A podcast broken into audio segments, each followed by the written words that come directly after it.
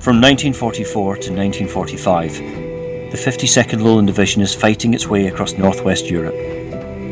The writing is on the wall, but it's also on the page.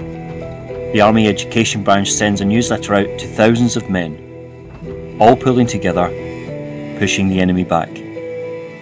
This newsletter is called The Lowlander.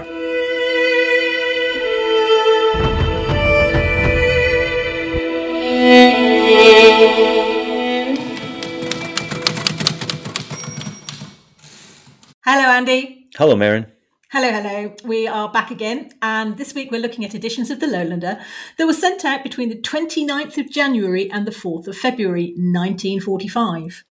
Yes, and we're looking at each edition. They're still double sided sheets, and we'll be picking out the articles or bits and pieces that strike a chord, generally catching up with the men. Now, the 52nd Lowland Division is in Northwest Europe, but, but what's going on elsewhere this week? Well, a quick overview will tell us that this week is the week that the naval docks in Singapore get flattened by B 29s and the American troops go into Manila. Now, that's a really bad scene because while that's going on, the Japanese troops are massacring, or something like 100,000 Filipino civilians. They force the women and children onto the front lines as human shields to protect the Japanese positions, and then anyone who survived was murdered, which is horrific. But back in Europe, shall we find out where the docks are, please? Yep. Uh, this week, the 52nd Lowland Division is now pretty much properly resting and recuperating after Operation Blackcock. They're still in the Roer Triangle. Um, some of the units are in the northern part of the triangle, just holding the line.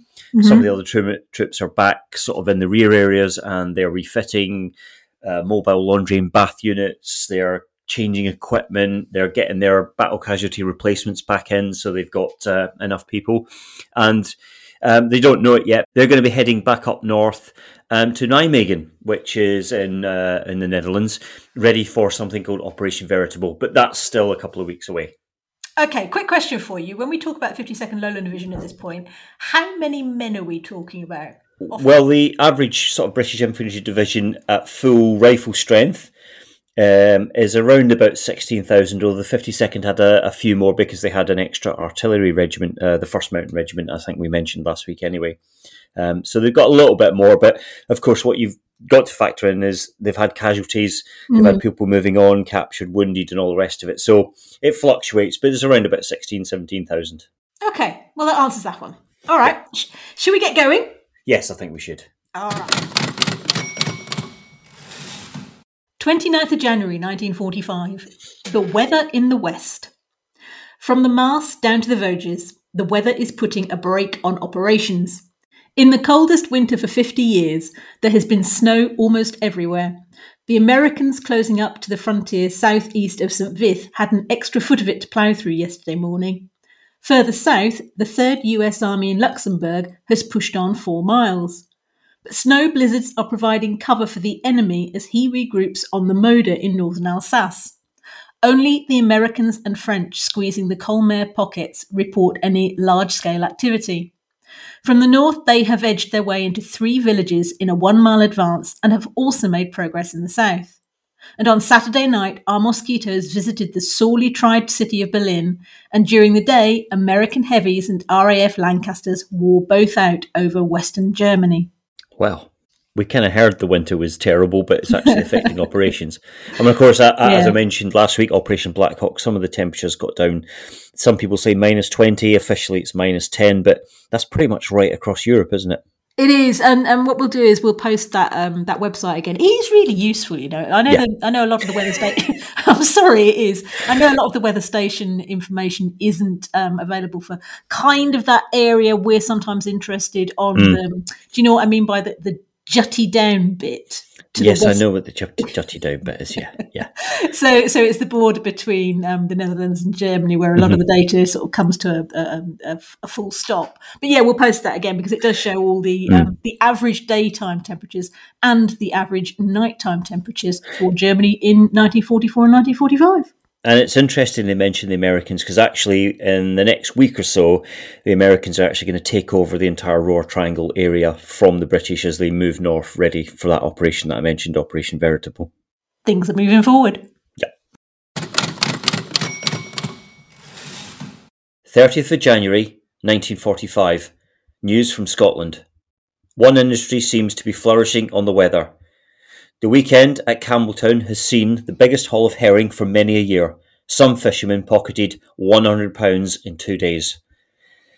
Okay, Merryn. Yes. this is not our first uh, first rodeo as regards to herring. What do you know about them? Herring. Um, yeah. Oper- Operation Herring. The Allies dropped about 250 um, Italian partisans behind German lines in the Po Valley, which caused a bit of havoc for a German chap with a fantastic name, General Oberst Heinrich Gottfried von Vietinghoff-Scheel, which made it easier for the Allies to move on up the main. But that's not the fish you're looking for, is it? It's not the fish we're looking for. We're talking about the little silvery fish that was um, kind of the staple diet for lots of parts of, of England and one of the biggest exports. And guess, believe it or not, I have I spent my weekend looking at Rigby's Encyclopedia of the Herring. No. Um, yeah, yeah, yeah, that's how sad I am. Um, I, and actually, the herring, herring industry w- was on the wane by the by the Second World War because they'd had a huge boom in the earlier part of the century. Yeah. And they were catching thousands upon thousands, and, and they basically f- fished them into nothing. Um, they even set up a, a herring industry board. I mean, it was uh, Ramsay MacDonald uh, that, that set that up, and they had the Minister of Agriculture and Fisheries, the Unionist, uh, the Scottish Unionist Walter Elliot, MP for Glasgow, Kelvingrove, which is where my family are from, and they passed the Herring Industry Act in 1935. Now, this um, is this is the thing that um, got got herring back on the menu, didn't it? Really? Yes, and there's worked, worked, out that it's full of vitamins and, and various bits and yep. pieces, and it was a good alternative but it was also a bit more, uh, weirdly enough, more responsible fishing, which is actually kind of a bit ahead of its time because they'd pretty much exhausted the stocks. Um, uh, and yeah, so so they, they, they were they were um, they set up the board, but actually collapsed or uh, it was folded during the Second World War when an awful lot of the fishing fleet, the herring fishing fleet, was taken for navy use. So they would do um, mine sweeping and they'd have active sonar and all the rest of it attached to them to, to help with the war against the German uh, U-boat threat. So um, it's amazing that in Campbeltown they've managed to catch uh, uh, catch a load of herring. They must have just hit a, a big shoal. Incidentally, Campbeltown is not far from the Isle of Arran. I had to get that one in. 2nd of February 1945. The way to treat pigs. No, it's not the Boche this time. But among the strange animal stories from our part of the front, there's one about a pig. I'm not going to get through this in one piece. Hold on, hold on. Hold tight. Come on. get a grip. 2nd of February 1945. And this is the third time I've tried to do this. No, it's not the Boche this time, but among the strange animal stories from our part of the front, there's one about a pig. You may have heard about lorries being converted into horse boxes, and about hens dying from shock on the approach of the first British soldier, and about attempts to extract milk from cows with suction pumps, but quite possibly you are unacquainted with the tale of the pig. Despite evasive action and Teutonic attempts to disengage, it has finally been caught in an encircling movement by the RASC.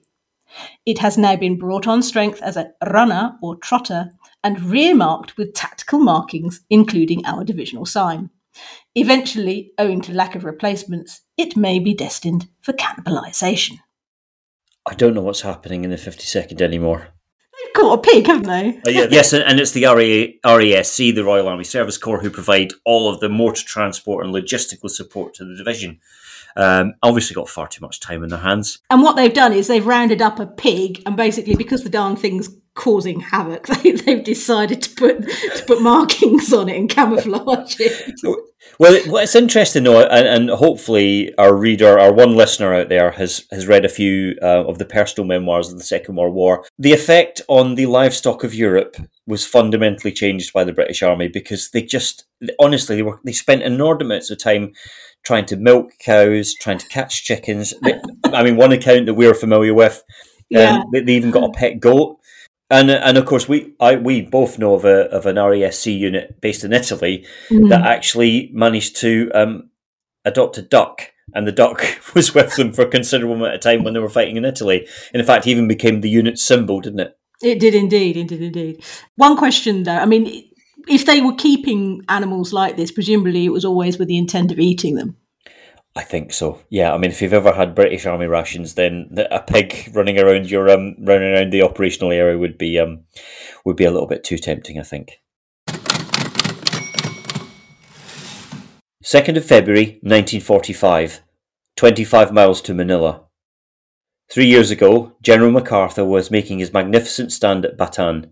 Today, the American Eighth Army is back on the Bataan Peninsula. From Subic Bay, where they captured a fine naval base and an island guarding the entrance, men of the 24th and 38th US Divisions had pressed halfway across the hilly country which forms the neck between Bataan and the mainland. They are fast approaching the bulk of our allies' forces, now within 25 miles of Manila.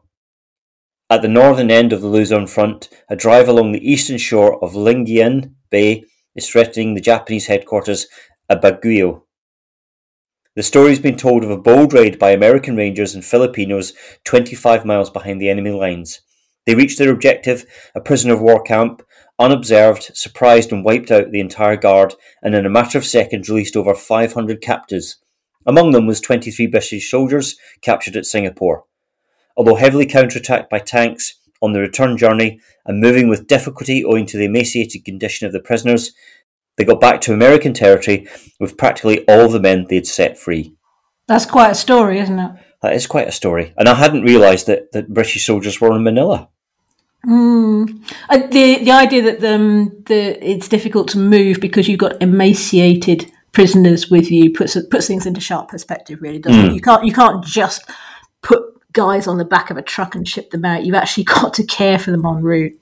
Yeah, exactly. And I think the, the thing is, as they get further and further into Japanese terror to held territory, they're going mm. to come across more of these prisoner war camps and the actual hor- horrific reality of what the Japanese did to the, the Allied POWs is is going to become more and more obvious. I mean, I mean well, that's, that's what we um, that's what we mentioned in the introduction, though, wasn't it? Yeah. That um, just the, the, the, the war crimes that are going on are horrific. Yeah. 2nd of February 1945. It's not the last bus, but the lost bus which is giving Manchester its present headache. Not to put too fine a point on it, someone has lifted it from the corporation depot. There is no suggestion as yet that any ex soldier with BLA experience is responsible. Okay, I'm going to put 20 quid now that it was a British soldier that stole the bus. well, I, I do know who stole it. I went and looked it up, right? Because this kind, this is the kind of thing that even when you type it into Google, if you're gonna if you're gonna search 75 years ago, chances are something like this is gonna yeah go on. Out. Um, uh, having said that, it wasn't um, Google driven searches that turned up the information. I had to go back into the British newspaper archive. This this was something that ended up with nationwide radio appeal. Albert Wadham aged 33, of no fixed abode, was charged with stealing a bus from the Manchester Corporation. Now, it was valued at £1,100, and his, his idea was he was going to whip it and sell it on the black market in London when the fuss died down. But the reality was that when you steal a bus, it, it sort of stands out, and the trouble was yeah. he, he, couldn't find anywhere to, to, to hide it, so he ditched it in Stafford. Okay, several things. Yeah. Uh, Stafford is is kind of a little bit. I mean, I don't know. I mean, obviously there was no M6 motorway at the time, but also he only got as far as Stafford. Secondly, I think a Manchester bus would look out of place in London. But I tell you what, on the same page in the British newspaper archives, and I'd encourage anybody I know to take out a subscription because they are worth their weight in gold. Yeah, there were there were three lovely little stories. Okay, and one of them, now that I remember it, um, makes sense with the article you just read out.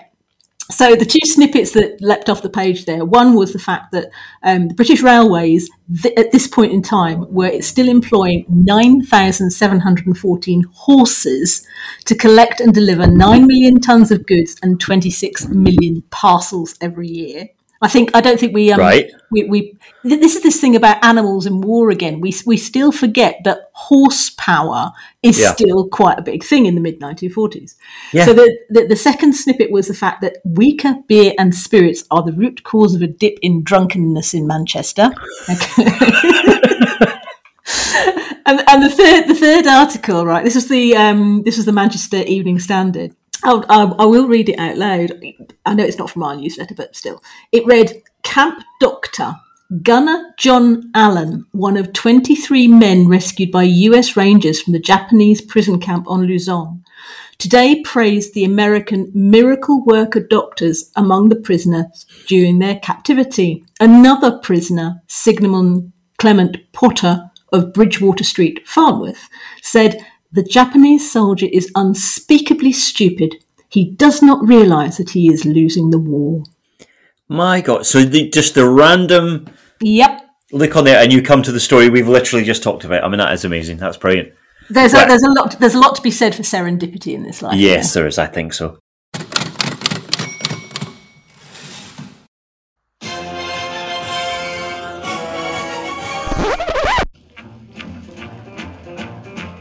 No, it's not the early football scores, and there's no saucy French waitress this week. There's no major Thwossington Gore either. I'll tell you what, there's a sitcom waiting to happen here. No, it's just me inviting you to come with us later on this year. Andy and I are running a battlefield tour. We're going to do it over a long weekend. It's the 11th to the 14th of October. And what we're doing is we're following in the footsteps of the 52nd Lowland Division. The King's Own Scottish Borderers will appear everywhere we go because this is Walking with Captain Peter White's Jocks. Now, if you've ever read with the Jocks and wondered what the landscape looks like and where the battles actually took place, we can show you. We know everyone's going to Arnhem and it's the 80th anniversary of D Day. But for us, the question has always been yes, but what happened next? Well, we can answer that and we can show you. We'll show you who was where, how they were fighting. I mean, come on. It's one thing to say bring up the Piat, but can you imagine walking the ground for yourself and reliving a battle step by step, including how to take out a Tiger tank with a projector infantry anti tank weapon? On this part of the tour, the next bit's in April next year, we're going to start at Sittard, work our way up through Lindenstein the way Dennis Donnini VC did. Then we'll go on to Tripsrath, to Koningshof, out uh, to Waldfeucht, Heinsberg, up to Afferden Woods. We'll take you to British and German foxholes pretty much side by side, and you can see what for yourself what it was like storming Castle Blijenbeek. We'll go on to Houseloo, and we will finish up quite literally by putting your boots in the Rhine. But we're only doing this once. Nobody else does it. To our knowledge, nobody else has ever tracked down this much detail about these battles, and this is going to be quite the event. We're working with Battle Honours Tours. We've priced it the way you'd expect us to. It's a full on walking tour for three and a half, four days.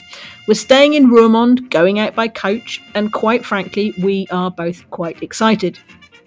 Get in touch with us on Twitter if you've got any questions, or, you know the drill, visit walkingwiththejocks.co.uk to find out more. And from there, there's a link to the page with the booking form.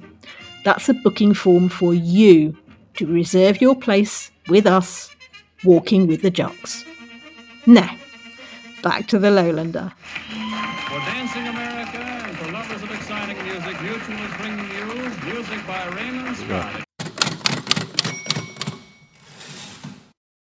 4th of February 1945. Radio programme. The Home programme. 2130 Music for All. BBC Symphony Orchestra. GFP. 1930. Leslie Henson in All Join In. 2015. ITMA. 2115. Albert Sandler in Grand Hotel. AEF. 1900 Hours. Jack Benny Show. 2015. Dorothy Carless Show. Are you aware of any of those people? One or two of them. Yeah, yeah, yeah, yeah. Well, um, I mean, the first one, Leslie Henson. He he was a, he was a comedian, and uh, along with looking at the Herring Encyclopedia, Yes. I also watched some Leslie Henson YouTube videos, and it was quite hard work. I think there's definitely a, an age gap between, between modern sensibilities and modern taste now. And, and actually, the thing I thought of was um, Spike Milligan and how he kind of pulled his hair out at some of these comedians and, and music hall people, and, and it kind of explains why he was so fundamentally different from them. It's kind of a, a generational difference um, from these guys that were that were popular at the start of the war compared to a few years after the war. Well, they were they were still bringing over the the old time music hall sense and sensibility humour into um, radio programs. Yeah. Where, of course, by the time you got um, Gunner Milligan doing his thing, he's bringing a little bit more real world experience online, Yeah. isn't he? And, and also Yeah. some slightly more abstract humour as well. Um, incidentally, a little fact about Leslie Henson: uh, he was performing in Dublin in 1956, and he heard that his close friend uh, Bobby Hullett, who was also a performer, died in Eastbourne. Uh, Henson was suspicious because Hullett's husband had just died four months earlier, and Dr. John Bodkin Adams had treated both of them. He telephoned the Eastbourne police anonymously to warn them of his fears, instigating an investigation to the death of Hullett. After Adams was acquitted in 1957, the murder of another patient, Edith Alice Morell, he was never tried for Hullett's murder. The Home Office pathologist at the time, Dr. Francis Cramps, that's a f- funny name for a for pathologist, noted 163 suspicious deaths among Adams' patients between 1946 and 1956. That's not very funny, is it? well, okay, apart from the name Dr. Francis Cramps, um, and of course uh, we mentioned ITMA. That was, I think, probably the most uh, the most popular um, radio show, comedy radio show in the war. It's it's kind of often referenced. Um, again, I couldn't really get into it. I don't know if you did. What, Tommy Handley? It's that man again. Yeah, Yeah, no. No. um, but of course, the other the other names are, are Jack Benny uh, Yeah. uh, and Dorothy Car- uh, Carless. I mean, Jack Benny's very different, isn't he? Yeah, and his his show ran for years and years and years. But then these had all have been. na- So I, hang on a second. I've got. I was going to say these were all names that would have been well known to the men. But were they able to listen to all of these programs? Because G, GFP is the um the forces program, isn't it? Yeah, yeah, because actually, you because of the, I mean, depending on what uh, what wave of radio set and what type of radio set you had, you do hear of um, lots of uh, lots of cases and lots of accounts in the war of people tuning into the radio where they can get it, and Yeah. especially if you're in the Netherlands rather opposed to maybe perhaps deepest darkest Germany, you can actually pick up radio stations, and even in tanks where they'd be perhaps sitting there in the tank listening to or tuning into the the radio. Um, so yeah, they definitely would have been able to hear it, and I suspect that's why they've put it in the Lowlander. Yeah, it's the, it's the first time we've seen the whole radio program. It is, isn't it? And, so, and and Dorothy Carless, we should point out, she's kind of a really, she almost sounds like typical of the time. That kind of uh, that really sort of melodic singing with the kind of big band in the background. So maybe we could just pop a spot of that music up, or maybe even share it on Twitter.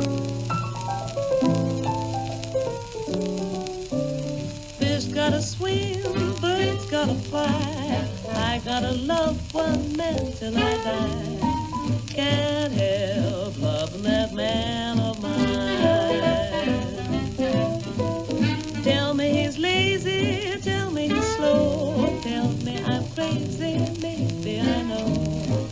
Can't help loving that man of mine.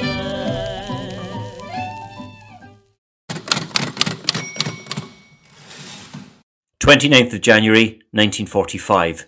We scoop the Daily Express. We have just received this most recent portrait of Herr Hitler. The Fuhrer is convulsed with laughter as he listens to the latest rendering of Where's That Tiger?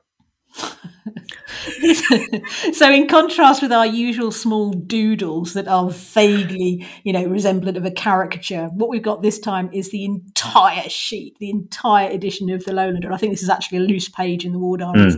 Um, is taken up with a, a a side view a portrait of adolf hitler Now, I think I think I've seen the photograph of this. I think it's a fairly common side late late war side profile of Adolf Hitler, and I think I don't think they've traced it, but they've certainly. I think they sacked the old artist and they've got a new one in, and he's maybe showing off what he can do because it's actually. I mean, it's very obviously Adolf Hitler.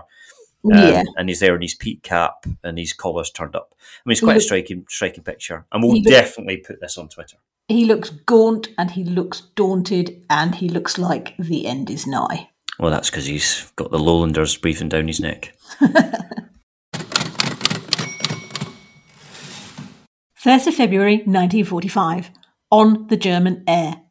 The broadcast presentation of news from the Russian front to the German people during the past fortnight makes interesting reading.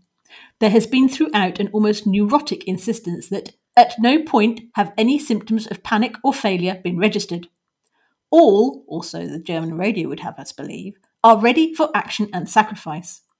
All are confident, whether civilians in front-line towns such as Königsberg and Breslau, or seasoned soldiers who, in trains rolling towards the east, only speak in the voice of calm and cool superiority. Now, I mean, we just mentioned the, the, the light program and, and what's going on um, on the on, on the airwaves back in Britain, but it sounds like Germany is trying to make the very best of a bad job by broadcasting complete and utter It's- bollocks about it- the, the the state of play. It reminds me of the famous incident when the uh, the Iraqi um, Minister for Information was was doing a press briefing during the Second Gulf War, saying everything is absolutely fine, while in the background everything was blowing up. So yeah, I mean, it's it's. I don't know if they're trying to tell th- themselves. Uh, Is that? Do you think that might be directed at the civilians rather than the soldiers? I, I think it must be, but I know Mm. that, that later on in the article, I think they mentioned that it actually backfires when they when they try to reassure people Mm. that there's nothing to worry about and remain calm. Because what people actually do is decide that if, if they can remain calm, then they can probably go about their lives in an ordinary way to some to some Mm. extent. And of course, um, that doesn't really help. And of course, if you read any of the accounts of of the last few months of the war as they roll into Germany, the civilians know they're beaten. They they they are they are kind of downtrodden. They're downcast. They they're glum, and there's also a little bit of relief that finally it's over for when when the British Yeah. go past them. And finally, we go to this week's thought for the day from the 29th of January 1945.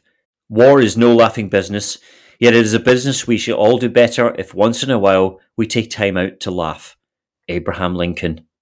We finally, finally get to a thought for the day that I actually understand by a person I've heard of. So this is a big, big day in the Lowlander. Okay, so you understand it, but that's that's good. But do you know where it comes from? Uh, No, obviously not.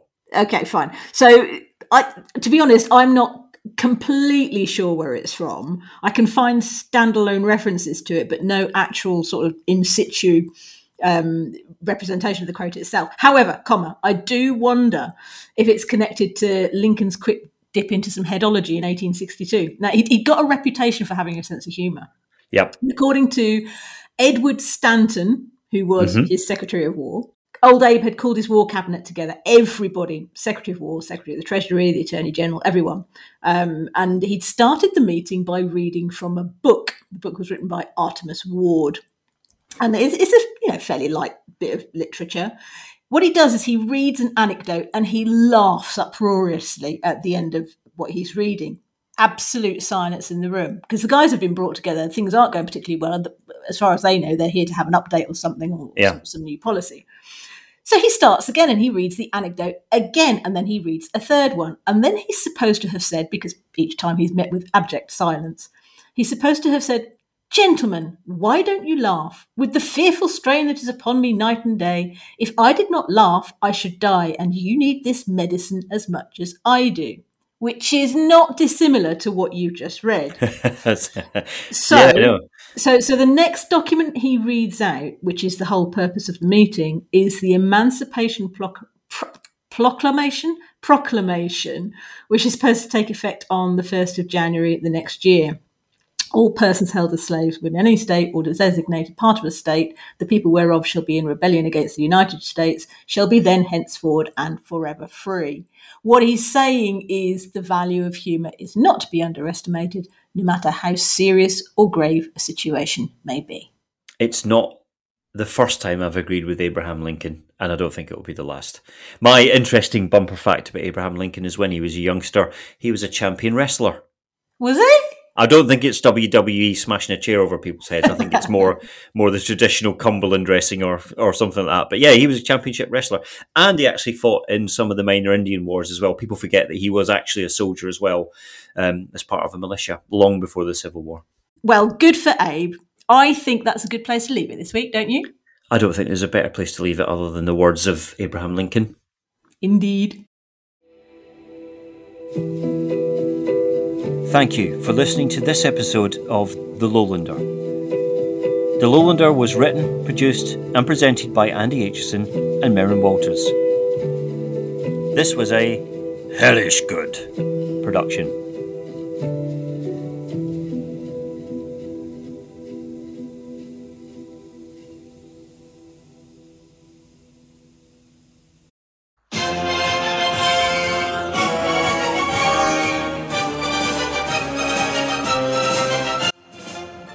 And now we go to this week's classified football results for the week commencing the 29th of January 1945. League Cup North. Aberaman 2, Cardiff 5. Barnsley 2, York City 1. Bath 7, Swansea 4. Birmingham 4, Northampton 0. Blackpool 0, Accrington 3. Bradford 2, Bradford City 2. Burnley 2, Rochdale 0. Bury 2, Halifax 1. Chester 2, Stoke City 3. Chesterfield 0, Nottingham Forest 1. Coventry 2, Aston Villa 3. Crewe 3, Wrexham 3. Doncaster 1, Sheffield Wednesday 3. Everton 4, Liverpool 1. Gateshead 2, Sunderland 1. Hartlepool, Newcastle postponed. Leeds 6, Hull City 1. Bristol City 2, Lovells 1.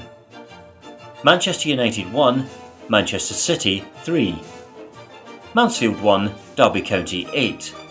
Middlesbrough 0, Darlington 1. Notts County 1, Leicester 4. Oldham 2, Huddersfield 3. Port Vale 2, Wolverhampton 0. Preston North End 3, Blackpool. Preston North End 3, Blackburn 1. Rotherham 3, Lincoln 2. Sheffield United 2, Grimsby 2. Southport 2, Stockport 1. Tranmere Rovers 1, Bolton 4. West Bromwich 0, Walsall 2. Scottish League South. Airdrieonians 1, Celtic 2. Clyde 1, Morton 0. Dumbarton 3, Albion 2. Falkirk St Mirren postponed. Hibernian 2, Third Lanark 4. Motherwell 2, Partick Thistle 1. Queen's Park 4, Hamilton 0. Rangers 4, Hearts 0. International match England 3, Scotland 2. For fuck's sake. Alright, keep your wool on. English League South. Aldershot 1, West Ham 3. Brentford 3, Brighton 5. Charlton 1, Watford 1. Clapton Orient 0, Portsmouth 1. Fulham 1, Millwall 3. Luton 0, Chelsea 1. Reading 1, Arsenal 3. Southampton 4, Crystal Palace 1. Tottenham 1, Queen's Park Rangers 1. Scottish League North East. All matches postponed.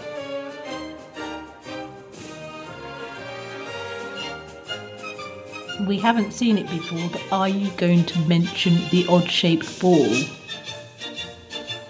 And why on earth would we talk about the rugby scores?